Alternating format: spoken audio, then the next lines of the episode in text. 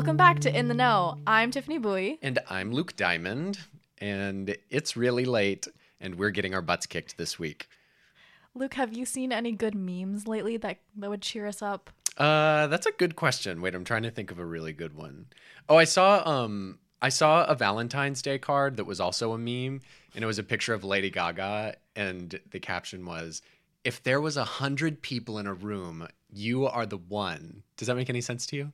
No, is that a song? Oh gosh, we're keeping this because there are people out there who will know exactly what I'm talking Just about. Just play that. the song, and I, I It- it's it. not a song. It's something that she said in interviews. So you go look it up. If you don't know what I'm talking about, look up Lady Gaga, hundred people in a room, and you'll figure it out. What about you? Any any good memes this week? Well, I mean, I guess I'm just not Gaga for Gaga. Oh, I've got us both covered. Yeah. Um. Any good memes? No, I've mostly just seen like animal videos, like trans, like with music transposed over it, and I'm that's my niche. You know what? Sometimes sometimes you just got to get through the school year with some animal transposed meme videos, and uh, and a lot of coffee. That's where I'm at right now. Yeah. You know what? Let's just get this episode started. And here are headlines for the week. A university football player has been kicked off the team for allegedly punching a police officer. Freshman Maxwell Jones was arrested after midnight Friday. He told officers he needed to exit the police car to vomit, and when they let him out, Jones allegedly assaulted one of the officers. According to police reports, Jones is facing charges of fourth degree assault of an officer. The student group Collegians for a Constructive Tomorrow, or CFACT, invited an NRA grassroots coordinator to present to students as part of a program called NRA University. The program aims to educate college students and invite them to become members of the organization. Two people were shot near campus this week in two separate incidents. On Saturday, police reported a person was shot near Senator Amy Klobuchar's house in Marcy Holmes. Three days later, a man was shot in Cedar Riverside near the Cedar Cultural Center. Both victims were transported to the hospital with non life threatening injuries. Police are searching for suspects. Dinkytown has seen a number of businesses come and go over the years, but one restaurant is making a comeback. Bun Me Sandwiches is set to open in the spring under the new name Bun Appetit. The co founder of Bun Me Sandwiches said the menu will be similar to the selections of the previous restaurant, but alongside the Bun Me will be a brand new addition the owners are keeping under wraps for now. And those are our headlines for this week. Take a minute and think about your class schedule. Where's your first class today? What's the name of the building it's in? Murphy Hall? Moos Tower? What about your second class? Maybe it's in Ford Hall or Appleby or Hanson. Sometimes it's easy to forget that we study, eat, and even sleep in buildings named after real people. Behind every engraved brick is a professor, athlete, or administrator that made University of Minnesota greater than it was. So we celebrate their contributions. But what do we do with their transgressions? What happens when we learn that the hallmarks of their leadership were marred by discrimination and segregation? With the benefit of hindsight, what do we change? I'm Riv-Ellen Prell, Professor Emerita of American Studies at the University of Minnesota. In 2017, Riv-Ellen became interested in a period of University of Minnesota history during the 1930s and 40s when a group of administrators persecuted select students. At first, her research revealed how they targeted students based on their political beliefs, but as she discovered more and more implicating documents, she also uncovered a hidden history of racism. The university president at the center of her findings, Lotus Coffman, is still central to the university today. Coffman Union, his namesake, is the core of University of Minnesota's East Bank campus. Containing offices, restaurants, performance spaces, and a bookstore, it is the heart through which all things University of Minnesota flow. So Lotus D. Coffman uh, was his field was education, and he was from a small town in Indiana, but had a big vision for the University of Minnesota. And as part of that vision, he was very interested in how to bring together students from all over uh, the state of Minnesota, whether they came from farms or they were um, children of immigrants who had come from Europe, including Eastern Europe. Uh, and as part of that, he uh, worked with the public school system and he appointed a committee, and the committee did extensive research. And in fact, there is a very important document from that report which shows their careful um, analysis of the census to plan for the future. And despite the fact that African Americans were a significant minority of the state of Minnesota, they were not even counted in that report, which is to say that this visionary person, as he looked forward to a, uh, a more democratic university, um, a university that would meet the needs of the future of the state, never imagined African Americans as part of that vision. President Coffman's refusal to incorporate African American students into his vision of the university manifested in racist housing policies. In 1931, Pioneer Hall was the premier dormitory for young men at the university.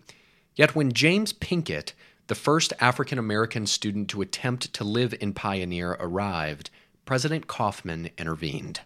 Uh, President Coffman claimed in writing that he asked him, he asked Mr. Pinkett, if he wanted to remain or if he'd like to be with his own people in another setting.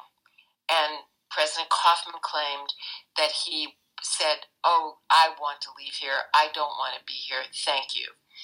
Um, his so his luggage was taken. He spent one night in the dorm, and he was the next day met by uh, a social worker who ran an African American settlement house on the north side of Minneapolis that housed men, uh, stu- out of state students often, or students who were in school away from home, even inside the state of Minnesota. And that that is where John Pinkett lived.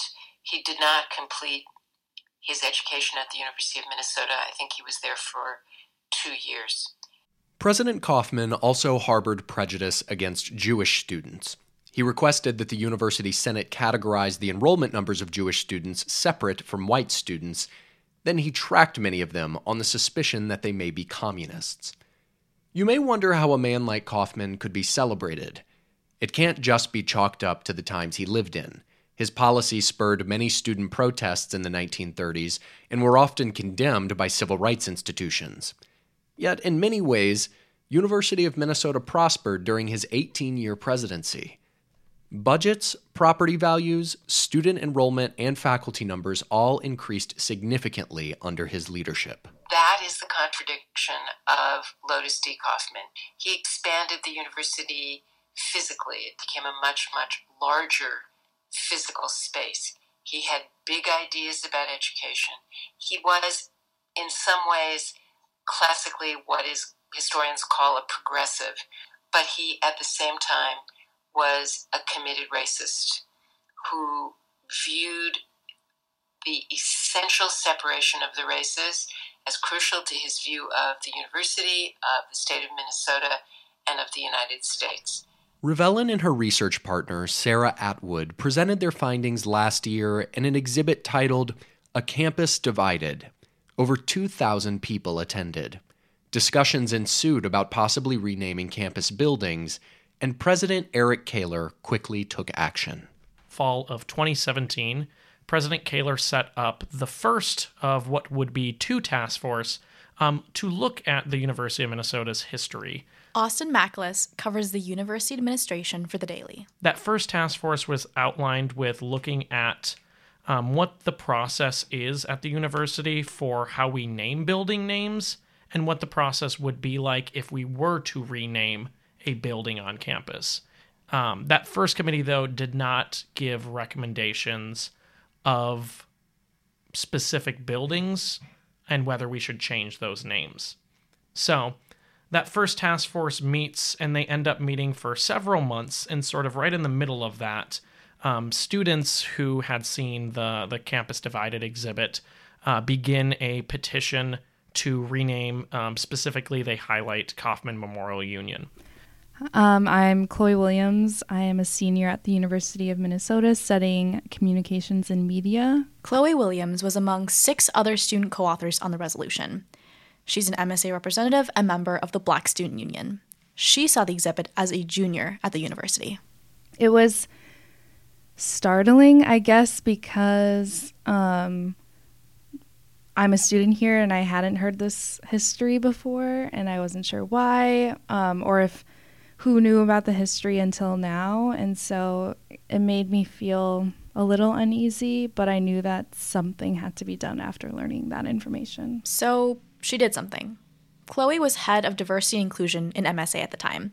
She says at first, renaming was not what she had in mind. A couple of plaques and a permanent A Campus Divide exhibit could work, but many students on her committee wanted the renaming to happen. What hit her was the irony of housing multicultural student groups on the second floor of Coffman Memorial Union. I realized, you know, the Black Student Union is housed inside of Coffman, and as well as other cultural student groups are on the second floor.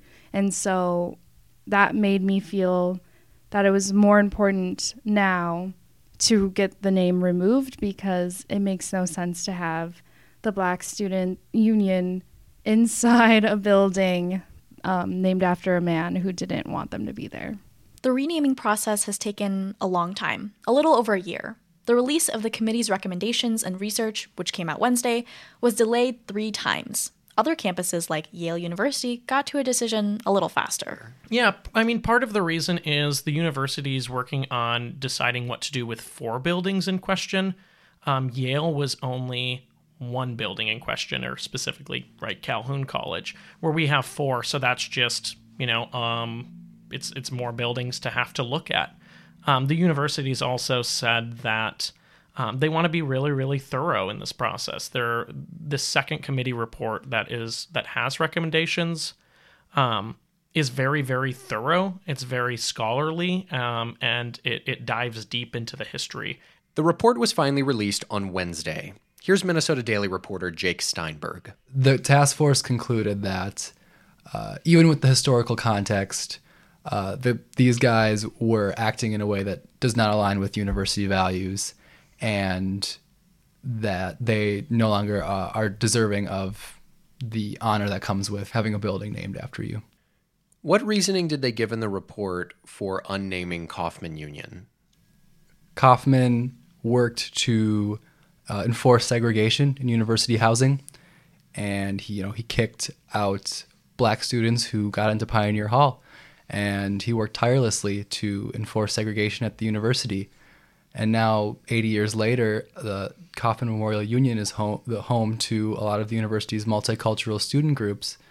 Um, you know, it doesn't really make sense that they are housed in this in this building named to honor him and the report, the task force really, really grapples with that.